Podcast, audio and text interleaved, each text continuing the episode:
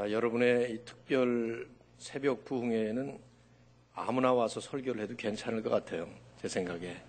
설교 못해도 뭐 이미 은혜가 충만해서 아마 그래서 저를 또 강사 중에 한 사람으로 목사님이 부르신 것 같습니다. 찬양이 저렇죠.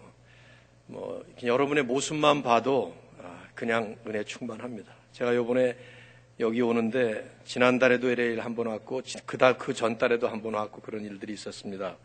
부치 벨린도 하느라고 장모님 한 분이 아니 목사님 그 교회는 왜 새벽 꼭두가시부터 동부에서 사람을 데려간대요 그러더라고요. 그래서 저도 그랬죠. 잘 모르겠습니다. 글쎄요 그랬는데 와 보니까 제가 은혜 받고 돌아갑니다. 은혜 받고 돌아가라고 이렇게 보내주셔서 또 불러주셔서 참으로 감사드립니다. 은혜의 단비까지 오늘 아침에 이렇게 내리니 하나님께서 여러분의 소원을 들어주시고 또 간절하게 사모하면서 우리 하나님 앞에 드려지는 모든 기도 응답해 주실 줄로 믿습니다. 사도행전은 하나님의 꿈을 이루어가는 원리에 대한 모델로 주신 성경입니다.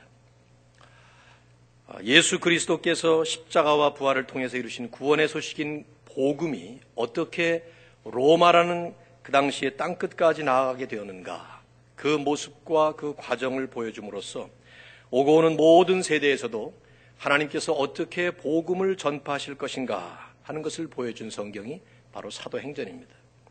원래는 간단하죠. 이 모든 구원 역사의 감독자는 하나님의 영이시고 주님의 영이신 성령님이라는 것입니다. 그리고 이 하나님 역사의 이 무대의 주역 인물들은 하나님의 사람들로 이루어진 교회라는 것입니다. 그것이 사도행전의 가장 중요한 핵심이고 주제이고 요약입니다. 이 사도행전의 기자인 누가는 바로 이러한 하나님의 역사를 기록하면서 그 가운데 특별한 한 사람을 소개하고 있습니다. 바나바라는 사람이에요. 바나바는 소위 슈퍼스타가 아닙니다.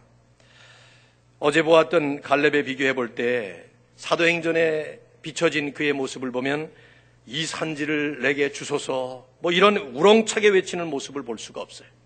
칼을 휘두르면서 가나안을 초토화했던 위대한 전사 갈렙 같은 모습은 그에게서 찾아볼 수가 없습니다. 사도행전의 슈퍼스타를 뽑으라면 아마 베드로를 뽑든지 바울을 뽑아야 될 겁니다. 그는 결코 소위 위대한 위인이나 저명한 유명인사가 아니었습니다. 그러나 하나님의 꿈을 이루며 살았던 착하고 충성된 사람을 뽑으라고 절 보고 부탁을 한다면 저는 서슴치 않고 주저하지 않고 이 바나바를 뽑고 싶습니다. 왜냐하면 이분이 없이는 사도행전의 역사, 하나님의 역사가 쓰여질 수 없었기 때문입니다. 오늘 하나님의 꿈을 이루어가는 하나님의 사람들 세 번째 말씀이지만 두 번째 모델로 이 바나바를 여러분에게 소개합니다. 제가 성경 말씀을 세 군데를 볼 겁니다. 목사님께는 한 말씀만 드렸지만 그 한 말씀 한 말씀 보면서 오늘 이 아침에 이 말씀을 통해서 주시는 하나님의 음성을 들어보시죠. 먼저 사도행전 4장 36절, 37절. 아마 영상을 보셔도 될 것 같습니다. 우리 보시면서 한번 같이 한번 읽어보시죠. 다 같이 시작. 구브로에서 난 레위족 사람이 있으니 이름은 요셉이라 사도들이 일컬어 바나바라 번역하면 위로의 아들이라 하니 그가 밭이 있음에 팔아 그 값을 가지고 사도들의 발 앞에 두니라.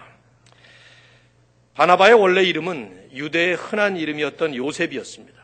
그러나 그는 본명보다 별명으로 알려진 사람이었어요. 바나바. 이건 별명이었습니다.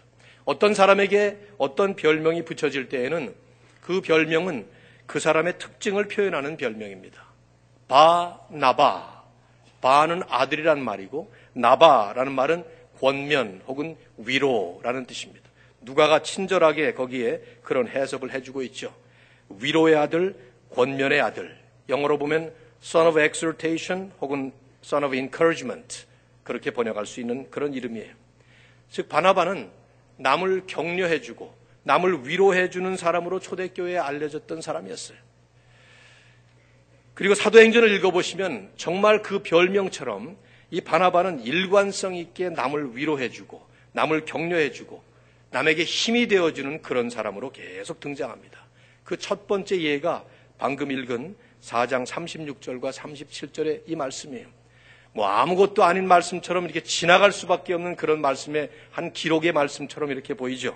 그러나 여러분 한번 자세히 보시죠. 37절 보시면 그가 밭이 있음에 그 값을 가지고 사도들의 발 앞에 두니라. 바나바가 팔아서 교회에 헌납한 그 밭이 얼마나 큰 밭이었는지, 값이 얼마였는지, 그 돈으로 얼마나 많은 사람을 구제했는지 전혀 성경은 기록하지 않아요. 다만 성경이 그를 레위인이었다고 소개하면서 밭을 팔았다고 하는 것으로 볼 때 그렇다면 구약법에 의하면 레위인은 땅을 소유할 수 없었기 때문에 이 밭은 이 땅은 아주 특별한 땅이었다는 것입니다. 많은 학자들은 그래서 이 밭은 바나바가 죽으면 묻히게 될 매장지였을 것이다. 그렇게 해석을 합니다. 자신에게 하나밖에 없었던 그 유일한 부동산, 자기가 죽으면 거기에 묻혀야 될 유대 문화로 볼 때는 가장 소중한 재산 중의 재산인 그 밭, 그것을 팔아서 성도들을 위해서 교회에 헌납함으로써 그 당시 예루살렘 교회에 유명하게 될 정도로 큰 헌신을 했다는 것이죠. 한마디로 희생적 헌신을 했던 사람입니다. 누굴 위해서? 성도들을 위해서. 그리고 교회를 위해서. 그리고 궁극적으로는 주님의 나라를 위해서.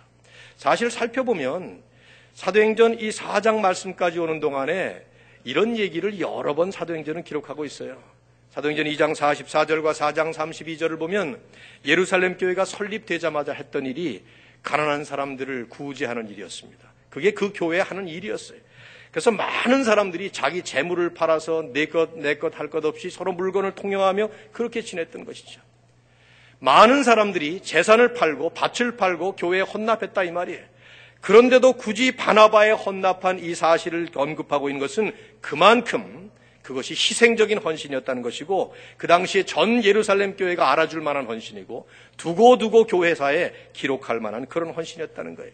특별히 누가는 사도행전의 그 쭉 진행되는 역사를 보면 바로 4장 37절 이후에 5장이 나오는데 그 5장에 등장하는 아나니아와 삽비라라는 사람과 대조하고 있는 거예요. 아나니아와 삽비라는 마음에 사탄이 가득해서 성령을 속이고 땅값을 감추었습니다. 그러나 바나바는 정반대로 성령이 충만해서 헌신하는 거예요.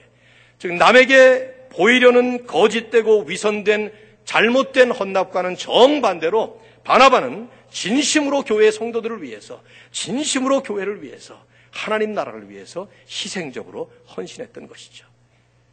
여러분이 읽으셨던 11장 24절에 성령에 충만한 사람이라고 나오죠.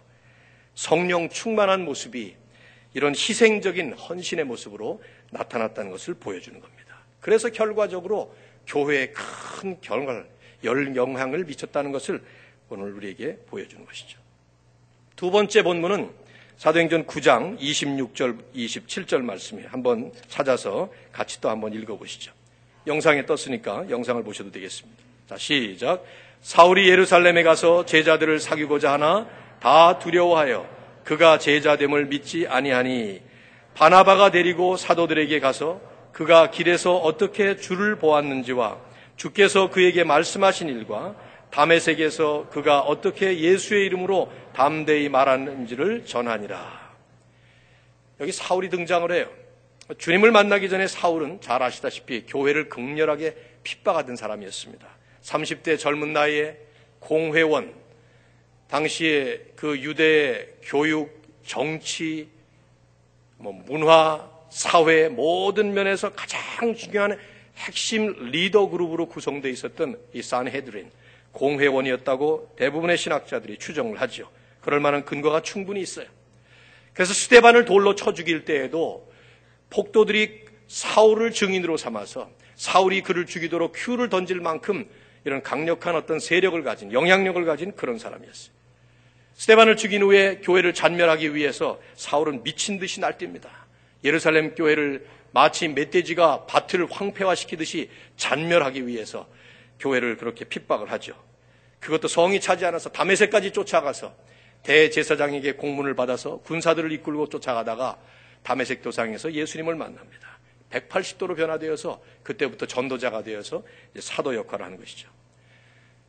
사울이 변화된 뒤에 제일 먼저 하려고 했던 것이 사도들을 찾아가서 인정을 받으려 했던 거예요. 여러분, 근데 그걸 어떻게 쉽게 믿겠습니까? 방금 어제까지만 해도 교회를 핍박하고 스테반을 죽이고 사람들을 잡아다 죽이고 옥에 가두고 하던 그런 사람을 어떻게 변화됐다고 믿겠냐 이 말이죠. 요즘에 한국 교회에 조폭 교회가 하나 생겼어요. 아, 전직 조폭 출신인 분이 은혜를 받고 중국에 선교사로 나가셨다가 이분이 뭐 선교해 보니까 만만치 않거든요. 난 아무래도 내 동네에 가서 어, 내 형제들하고 해야 되겠다. 그래서 한국으로 돌아오셔서 조폭 출신들을 모아가지고 그 교회를 세웠답니다. 교회에서는 뭐 담임 목사님, 뭐 장로님 뭐 이런 호칭을 부를 텐데 여긴 다 같이 그냥 형님하고 이렇게 아마 부른다는 거예요. 뭐 제가 소문을 들어서 정확히는 모르겠습니다만은 아, 나가시면 한번 방문해 보시죠. 음, 근데 아마 예배드리기 쉽지 않을 거예요. 예배드리다 졸면 옆으로 뭐 칼이 들어올지 뭐가 들어올지 모르니까 말이에요. 겁나서 어떻게 같이 신앙생활 하겠어요? 뭐 그런 분위기죠. 어제까지만 해도 사람을 죽이고 가두고 그러던 사람이 갑자기 와서 자기가 변화됐다고 하니 이거 누가 믿어주겠어요? 오늘 9장 26절과 27절은 그 말씀이에요. 사울이 예루살렘 교회에 가서 제자들을 사귀고 했지만은 아무도 믿어주지 않은 거예요. 받아주지 않은 거예요. 만나주지도 않은 거예요.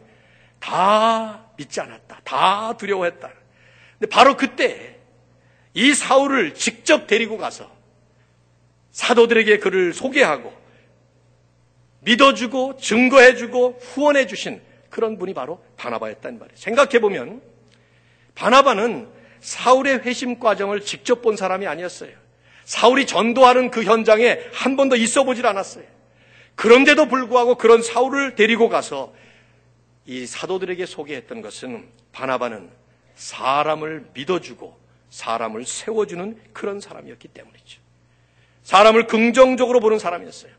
사람을 깎아내리고 헐뜯고 비난하는 사람이 아니라 선입견이나 고정관념을 가지고 사람을 찍어버리는 것이 아니라 정반대로 사람을 보면 그 사람 안에 보이는 가능성을 보고 그 변화되는 그 모습을 보면서 심지어 과거에 아무리 잘못한 화려한 과거를 가진 사람이라 하더라도 그 사람을 바라보며 믿어주고 세워주고 그리고 그를 밀어주는 놀라운 것은 이 바나바의 추천에 사도들이 다 그 바나바의 말을 믿고 사울을 받아준 것입니다. 깊이 생각해 보면 바나바가 없었다면 바울은 사도로 세움을 받을 수가 없었습니다. 바나바가 아니었더라면 하나님 나라의 역사는 달리 쓰여졌을 것입니다. 왜 그렇죠? 사도행전을 읽어보시면 사도행전은 베드로 중심의 유대 선교에서 바울 중심의 이방인 선교로 나가는 것입니다. 1장 8절에 성령이 너에게 임하시면 너희가 권능을 받고 예루살렘과 온 유대와 사마리아와 땅 끝까지 이르러 내 증인이 되리라. 결국 사도행전은 28장 전체가 이 주님이 예언하셨던 이 말씀의 역사가 이루어지는 것을 보여주는 과정일 뿐이에요. 근데 그것을 축약하고 요약해 보면 베드로 중심의 예루살렘 선교에서 그리고 바울 중심의 이방인 선교로 가는 그 한 트랙을 쭉 추적한 것입니다. 근데 만약에 바나바가 없었다면 그 과정 속에서 베드로와 바울, 유대 선교와 이방 선교의 그 가교 역할을 하고 교량 역할을 했던 그 바나바가 없었다면 그렇다면 사도행전의 역사는 이렇게 쓰여질 수가 없었던 것이죠. 한마디로 바나바 없이는 사도행전이 쓰여질 수 없었다는 얘기예요. 사람을 세워주고 공동체를 부흥시키면서 하나님 역사를 이루어갔던 그런 사람. 그게 바로 바나바였습니다. 어떻게 그 사람은 그럴 수 있었을까? 거기에 대한 정답처럼 아까 읽었던 11장 24절이 아주 간단한 말씀을 하고 있습니다. 11장 24절 한번 다시 한번 보실까요? 영상 보시면서 같이 읽어보시죠. 시작. 바나바는 착한 사람이요. 성령과 믿음이 충만한 자라. 이에 큰 무리가 죽게 더하여지더라. 바나바는 어떤 사람이에요? 우선 착한 사람이라고 나옵니다. good man. 착한 사람. 이 사실 착하다 하는 말은 윗사람이 우리말의 그 뉘앙스는 아랫사람에게 하는 말이죠. 그렇죠? 저보다 나이 한참 아래인 청년이 저보고 아 목사님 참 착하네요. 이 말은 좀 잘 안 맞아요. 그렇죠? 좋은 좋은 분이네요. 이 말은 맞죠. 그러니까 그런 뜻이에요. 바나바는 좋은 사람이었다. 착한 사람이었다. 그냥 번역된 대로 그냥 한번 우리가 생각을 해 보시죠. 착하다. 첫날도 마태복음 25장에 나오는 달란트 비유를 가지고 착하고 충성된 종이라는 그 표현이 얼마나 극찬인가 하는 것을 같이 나누었었는데 여러분 어떤 사람이 착한 사람입니까? 착한 사람이 착한 사람이죠. 뭐. 착하다는 말이 뭐 이렇게 어려운 말이 아니잖아요. 반대로 생각해 보시면 착한 게 반대가 뭡니까? 나쁜 사람, 악한 사람. 교회 안에 뭐 이렇게 나쁜 사람, 악한 사람이 있겠어요? 못된 사람은 있는 것 같아요, 좀. 저도 목회하다 보니까 저 사람 왜 저렇게 못됐나 이런 생각이 드는 사람들이 있어요, 좀. 네, 여기는 뭐 여기도 있을 겁니다, 아마. 근데 참 재밌는 것은요. 사도행전 전체를 다 읽어보시면 사도행전에 착한 사람이라는 칭호를 받은 사람은 바나바밖에 없어요. 그렇다면 좀 이상하지 않아요? 예루살렘 교회의 그 많은 교인들이 3천 명으로 시작해서 4장 4절에 보시면 안진뱅이가 일어나는 역사를 통해서 남자만 5천 명이 늘어나고 6장 7절에 가시 보시면 그 제자의 수가 날마다 더 심이 많아지더라. 엄청나게 폭발적으로 부흥을 했는데 그 많은 사람들 중에 착한 사람이 바나바 한 사람이었냐 이 말이죠. 그럴 수가 없어요. 예루살렘 교회 성도들 모두가 다 모이면 그저 기도하고 찬양하고 예배드리고 여러분처럼 더구나 자기 물건 아끼지 아니하고 전부 교회에 갖다 주면서 가난한 사람 TV 두 개 있는 사람 하나 가지고 와서 또 없는 사람에게 나눠. 옷 두 벌 있는 사람 옷 한 벌 가지고 와서 없는 사람에게 나눠주고. 쌀 두 가마니 있는 사람 한 가마니 가져 나눠주고. 아, 이런 사람들인데 어찌 착한 사람이 바나바 한 사람이냐 이 말이죠. 제가 해석하는 건 딱 하나밖에 없어요. 다 착한 사람이었을 텐데 그 중에도 뛰어날 정도로 착한 사람. 그래서 바나바는 어떤 사람입니까? 하고 물으면 그 사람, he was a good man. 착한 사람, 좋은 사람. 이렇게밖에는 그 사람의 프로필에 대해서 얘기할 다른 말이 없을 만큼 그 정도로 뛰어나게 착한 사람이었다. 저는 이렇게밖에 해석이 안 돼요. 여러분 달리 해석되시면 저한테 좀 알려주세요. 그 많은 착한 사람, 그 많은 좋은 사람, 아니 몽땅 다 좋은 사람들인데 여기 아마 사랑의 교회도 몽땅 다 좋은 사람들인데 그런데 그 중에도 뛰어나게 아, 저 사람이야말로 정말 he was a good man. 좋은 사람이다. 착한 사람이다. 그렇게 말할 수밖에 없는. 그러나 이 말은 바나바가 기질적으로 본래부터 성품이 착하고 본래부터 이렇게 좋은 사람이었다는 뜻은 결코 아닙니다. 그런 사람은 없어요, 세상에. 다 죄인이에요. 저는 6개월 전에 어, 우리 아들 며느리하고 같이 저희가 살고 있는데 우리 아들이 딸을 낳았어요. 그래서 처음 손녀를 제가 받았는데 제가 아, 여기다 영상에다 우리 손녀 사진을 띄울까 하다가 에, 제 아내가 뭐라 그럴 것 같아서 에, 주책이다 그래서 그런데 뭐 그 정도로 제가 너무 예뻐요. 아 이렇게 참 어, 그 전에는 어른들이 그 자기 손자 손녀 얘기하면은 아 참 누구나 다 하는 건 뭘 저러나 그랬는데 저도 설교할 때 꼭 한 번은 이 얘기를 하게 되더라고요. 교회에서는 안 하려고 애를 쓰니, 이 남의 교회니까 뭐 하면 어때? 아무튼 뭐 너무 예뻐요. 그리고 너무 착해. 할아버지를 닮아서. 근데 얘가 죄인이에요. 가만 놔두면 이거 괴물 됩니다. 6개월쯤 됐으면 지 엄마 아프면 좀 자기도 좀 참아야 되는 거 아니에요? 6개월쯤 됐으면 지 엄마 졸리면 자기도 좀 알아서 자고 그래야 되는 거 아니에요? 엄마가 조그맣거든요. 뱃싹 말라가지고 밤잠을 못 자고 이 아이를 그 들어안고 뭐 재우고 그러는데 6개월이면 사람으로 태어났으면 그러면 안 되잖아요. 저는 걔를 볼 때마다 죄인이구나. 남을 괴롭히는 죄인이구나. 그런 생각을 합니다. 가만히 놔두면 이거 그냥 죄인 되고 괴물 되고 못된 사람 될 겁니다. 바나바가 착한 사람이었다는 얘기는 기질적으로 태어날 때부터 이 사람은 본래가 다른 사람하고 별종으로 태어난 착한 사람이었다는 뜻이 아닙니다. 그래서 누가는 여기 이 말을 덧붙이는 거예요. 바나바는 착한 사람이요. 그 다음 말이 중요해요. 성령과 믿음이 충만한 사람이더라. 이 말은 이런 뜻이에요. 착한 사람이 아주 좋은 분이에요. He was a good man. 근데 왜 좋은 사람이냐? 성령과 믿음이 충만했기 때문이다. 그 말이에요. 예수 믿어서 그 예수 그리스도의 성령의 역사를 통해서 인격이 변화되고 성품이 변화되고 심지어 기질조차 변화되어서 이제는 이 사람을 얘기할 때는 착한 사람, 좋은 사람 이렇게밖에 얘기할 수 없는 아마 모르면 몰라도 과거에 그는 분명히 이 사람도 다른 사람과 마찬가지로 못된 부분이 있었을 거예요. 잘못된 부분이 있었다 이 말이죠. 나쁜 부분 많았을 것입니다. 그러나 이제는 예수 믿고 구원받아서 성령의 역사를 통해서 성품이 변화되어서 누가 그 사람을 얘기를 해도 착한 사람 이렇게 얘기할 수밖에 없는 그런 사람이었다는 것이죠. 성경 전체가 이 사도행전 전체가 바나바를 그런 사람으로 표현해 주고 있어요. 이 11장 24절의 본문은 안디옥 교회가 설립되어 가는 과정 속에서 보여주는 말씀입니다. 여러분 그저 짧은 시간이니까 거두절미하고 제 말을 믿으시고 따라오시면 11장을 보시면은 9장에서 7장에서 스테반이 죽어요. 9장에서 사도 바울이 그 바울 되기 전에 사울이 되어서 교회를 핍박하고 그래서 그 핍박 때문에 예루살렘 교회가 해산되어 버립니다. 유대와 사마리아로 나가서 빌립은 사마리아가 전도를 하기 시작하고 이런 과정을 통해서 핍박으로 인해서 분산된 예루살렘 교회 교인들이 어떤 사람들은 멀리 멀리 가서 선교를 했는데 안디옥이라고 하는 지금의 소아시아죠.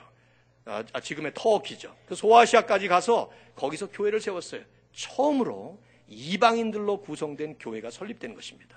그러니까 예루살렘 교회 본부에서 볼 때는 아니 이방인들이 교회를 세웠어? 유대인들이 없단 말이야? 거기 조사단을 파송한 거예요. 그 조사단으로 파견된 사람 중에 조사단 대표가 누구냐면 바나바였어요. 왜 예루살렘 교회가 안디옥 교회를 조사하기 위해서 조사단을 파견할 때 조사단장으로 바나바라는 사람을 보냈을까? 누가는 그것을 설명하는 것입니다. 그는 착한 사람이요. 성령이 믿음이 충만한 사람이었더라. 믿음과 성령이 충만한 사람이라 착한 사람이기 때문에 함부로 남을 이유 없이 비판하지 않아요. 이유 없이 비난하지 않습니다. 사람을 보면 그 사람의 가능성을 보는 사람이고 그 사람의 긍정적인 부분을 보면서 그를 세워주고 밀어주는 사람이었기 때문에 이미 그것이 입증됐어요, 사올 때. 그래서 바나바를 보낸 거예요. 바울이라는 한 전과자를 사도들 앞에 세워주었던 것처럼 이번에는 안디옥 교회라고 하는 한 이방인 교회를 예루살렘 교회 그 본부 교회에 세워주는 일에서도 역시 혁혁한 공을 세웠던 그래서 안디옥 교회를 예루살렘 교회에 세워주는 밀어주는 인정해주는 안디옥 교회 와서 보니까 아우 괜찮은 교회입니다.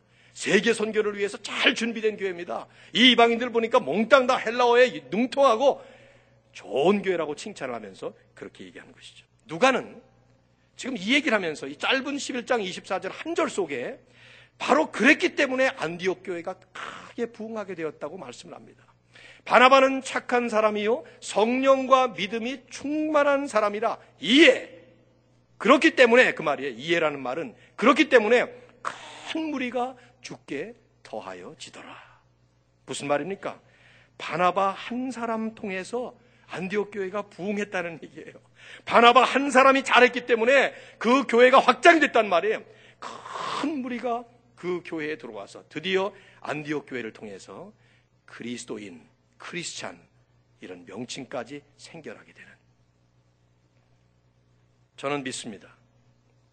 올바른 교회는 바나바 같은 사람들로 가득 차야 합니다.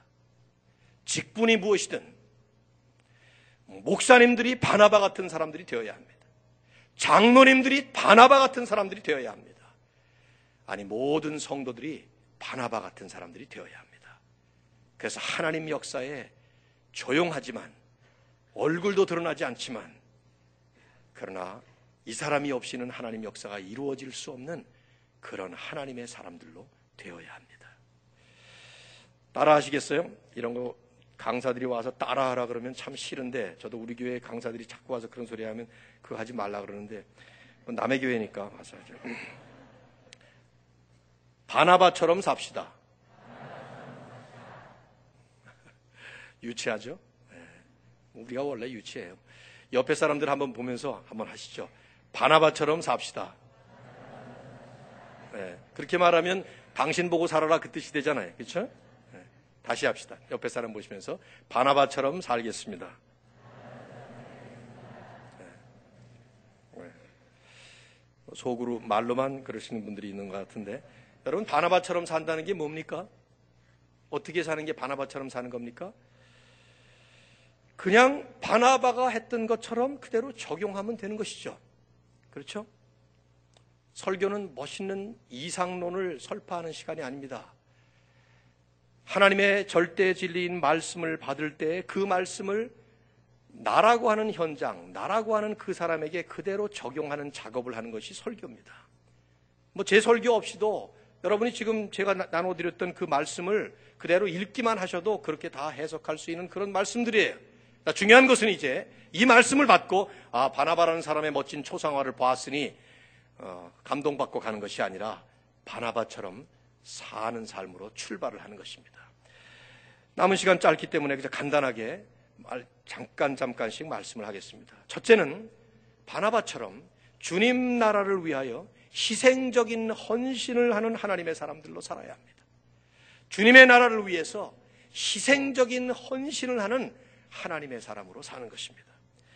왜냐하면 오늘 교회 안에는 희생이나 헌신이 너무 부족해요.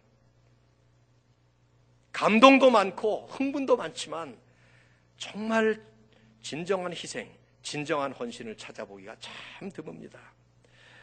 이동원 목사님이 한번 한탄하시면서 그런 말씀을 하시더라고요. 교회 안에 10%만 헌신하면 요즘은 되는 것 같다고.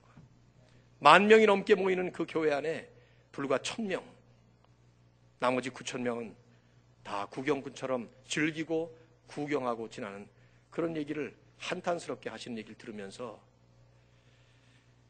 오늘 교회가 대형화되면서 교회 안에는 구경하고 관람하는 방관자들이 너무 많이 있다는 것입니다. 제가 요번에, 요번에 여러분 교회에 와서 이 특별 새벽 부흥회를 인도했지만 제가 오히려 큰 은혜를 받고 가요. 아, 이게 무슨 다른 집회도 아니고 이 새벽에 참 아, 뭐 보지 않아도 사랑의 교회가 여기까지 오는 동안에 얼마나 많은 희생과 얼마나 큰 헌신들이 있었겠는가 뭐 보지 않아도 짐작이 됩니다. 지금도 눈에 뭐 보입니다 그것이 구석 구석에 보이지 않게 뭐 워낙 많은 분들이 모인 큰 교회니까 잘 나타나지도 않겠죠. 작은 교회에서 드러나겠지만 그럼에도 불구하고 이름 없이 빛도 없이 하나님만을 바라보면서 큰 헌신, 큰 희생하시는 여러분들 보면서 참 박수갈채를 보내드리고 싶습니다. 여러분 부탁드립니다. 계속 그렇게 하십시오. 그리고 어, 교회가 건축이 되고 성장하는 과정 속에서 헌신하고 희생하고 그래서 이루어진 이 귀한 자리에 이제부터 오시는 분들은 아마도 더 그런 희생과 헌신을 더 많이 하나님 앞에 드려야 할 것입니다. 주님의 나라를 위해서 희생적인 헌신하는 하나님의 사람들로 살아가는. 두 번째는 사람을 믿어주고 세워주어서 공동체를 부흥시키는 하나님의 사람으로 살아야 합니다. 뭐 바나바가 보여준 게 그것이 아무도 바울을 믿어주지 않을 때에 그래서 사도들조차 그를 꺼려하고 멀리할 때 바나바 한 사람이 그 바울을 믿어주고 세워주고 그래서 결과적으로 예루살렘 공동체를 잘 살리고 하나님의 교회에 큰 부흥을 일으키는 밑거름이 되었어요. 안디옥 교회라는 이방인 교회가 세워졌을 때 예루살렘에서는 의심의 눈으로 바라보면서 조사단을 파송하고 그래서 뭐 잘못된 것이 뭐 없나 비난거리나 찾으려고 하는 때 오히려 바나바는 그 교회에 임한 하나님의 은혜를 눈으로 볼 수 있었어요. 11장을 보시면 명력하게 나와 있어요. 그래서 그 교회를 세워주고 그 교회를 밀어주고 교회도 부흥하고 하나님의 나라를 크게 확장시키는 일에 혁혁한 공로를 세우는 성경은 분명히 바나바 한 사람이 안디옥 교회를 부흥시켰다고 기록을 하고 있습니다. 여러분 한 사람이 잘해서 교회가 부흥한다는 것이 있을 수가 있겠어요? 근데 성경은 그렇다는 것이죠. 우리에게 적용한다면 각자 각자에게 개인적인 질문을 우리가 해볼 필요가 있어요. 나는 교회를 부흥시키는 사람인가? 과연 나는 하나님의 나라를 확장시키는 사람인가? 아니면 정반대로 나 때문에 교회가 어려워지고 나 때문에 하나님의 나라가 손해를 보고 있는가? 그 질문을 해봐야 돼요. 많이 듣거든요. 아, 저분 때문에 이 교회가 살아있다고. 저분 때문에 이 교회가 힘이 있다고. 그런데 어떤 경우에는 내가 저 사람 보기 싫어서 못 가겠다고. 사실은 그렇게 말하는 그 사람 보기 싫어서 못 오는 사람도 많거든요. 각자 각자 나에게 질문해야 될 아주 심각한 질문이에요.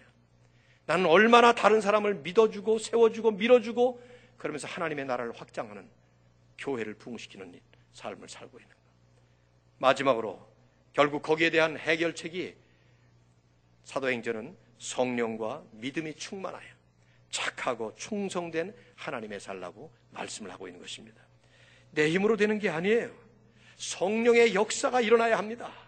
여러분이 이렇게 오셔서 여기 이 인원보다 10배, 100배 많은 인원이 모인다고 해도 아무 소용이 없어요. 성령의 역사가 없다면 성령께서 역사하셔서 우리 한 사람 한 사람의 성품을 바꿔주셔서 못된 성품, 악한 옛 성품이 죽어버리고 예수 그리스도의 새로운 성품으로 변화되어서 그 한 사람이 변화되어서 열 사람이 변화되고 백 명이 변화되고 천 명이 변화되고 만 명이 변화되어서 그럴 때에 그 교회는 초대형 호화 유람선이 아니라 하나님 나라 영적 전투를 향해서 완전 무장이 다 끝난 항공모함이 되는 줄로 믿습니다.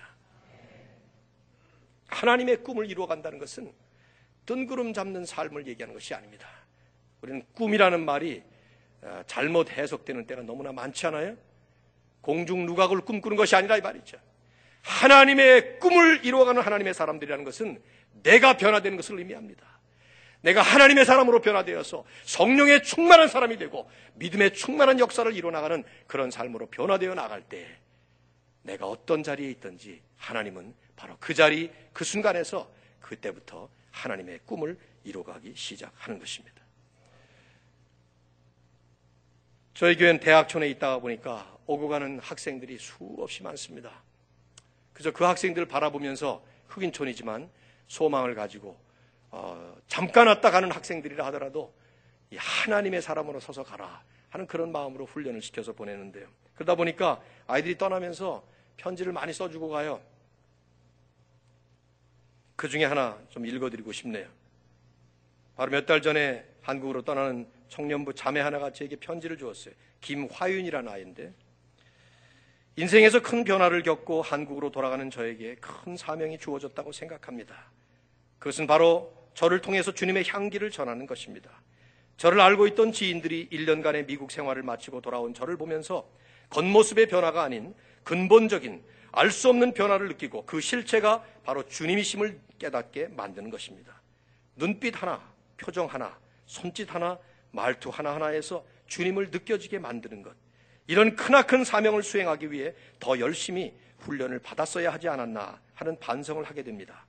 하지만 영원이라는 무한한 시간 속에서 이루어져가는 하나님의 나라를 위한 훈련은 어차피 끝이 없기 때문에 후회는 접어두고 한국에서 더 열심히 훈련을 받으려고 합니다. 목사님의 말씀을 듣고 성장한 한 신도가 한국에 가서 복음을 전파하고자 하니 목사님의 말씀은 필라델피아 임마누엘 예배당이 아닌 한국까지 울려 퍼지는 것이겠지요. 이 너무나도 아름답고 경이로운 일에 동참할 수 있어 너무나 감격스럽습니다. 목사님, 우리의 이러한 노력이 헛되이 되지 않도록 기도해 주세요. 감사드리고 사랑합니다.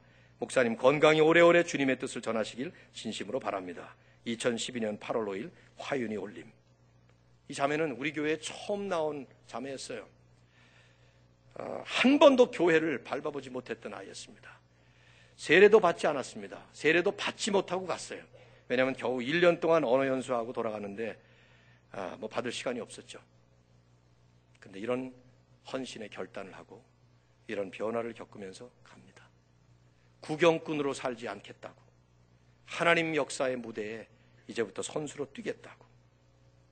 하나님은 이런 한 사람, 이런 한 교회만 있어도 하나님의 꿈을 이루어 가시는 줄로 믿습니다. 그러니 교인 전체가 선수 군단이 된다면 하나님은 하나님의 역사를 위해서 그 교회를 놀랍게 사용하실 것입니다. 오늘 하나님의 꿈을 이루시기 위해서 24년 전인가요? 여러분의 교회를 이곳에 세우셨고 이제는 이민자가 아닌 사명자로서 디아스포라 코리안으로서 예루살렘 교회를 흩으셔서 땅 끝까지 보내셨던 것처럼 대한민국 교회를 흩으셔서 조그만 한반도 땅에 머물러 있지 아니하고 온 세계 모든 열방들을 향해서 나아가라고 말씀하신 그 하나님의 부르심에 응답해서 세워진 여러분의 교회가 계속해서 여기가 좋사오니 하면서 머물러 있는 것이 아니라 하나님 나라와 영광을 위해 땅 끝까지 끝날까지 힘차게 달려가실 수 있기를 주님의 이름으로 축원합니다. 하나님 아버지 귀한 새벽 재단을 쌓는 사랑하는 사랑의 교회의 성도님들 한 분한 한 분의 마음을 축복하시되 이 공동체를 축복하셔서 모두가 다 바나바처럼 하나님의 꿈을 이루어가는 하나님의 사람들이 되게 하여 주시옵소서 예수님의 이름으로 기도합나이다. 아멘.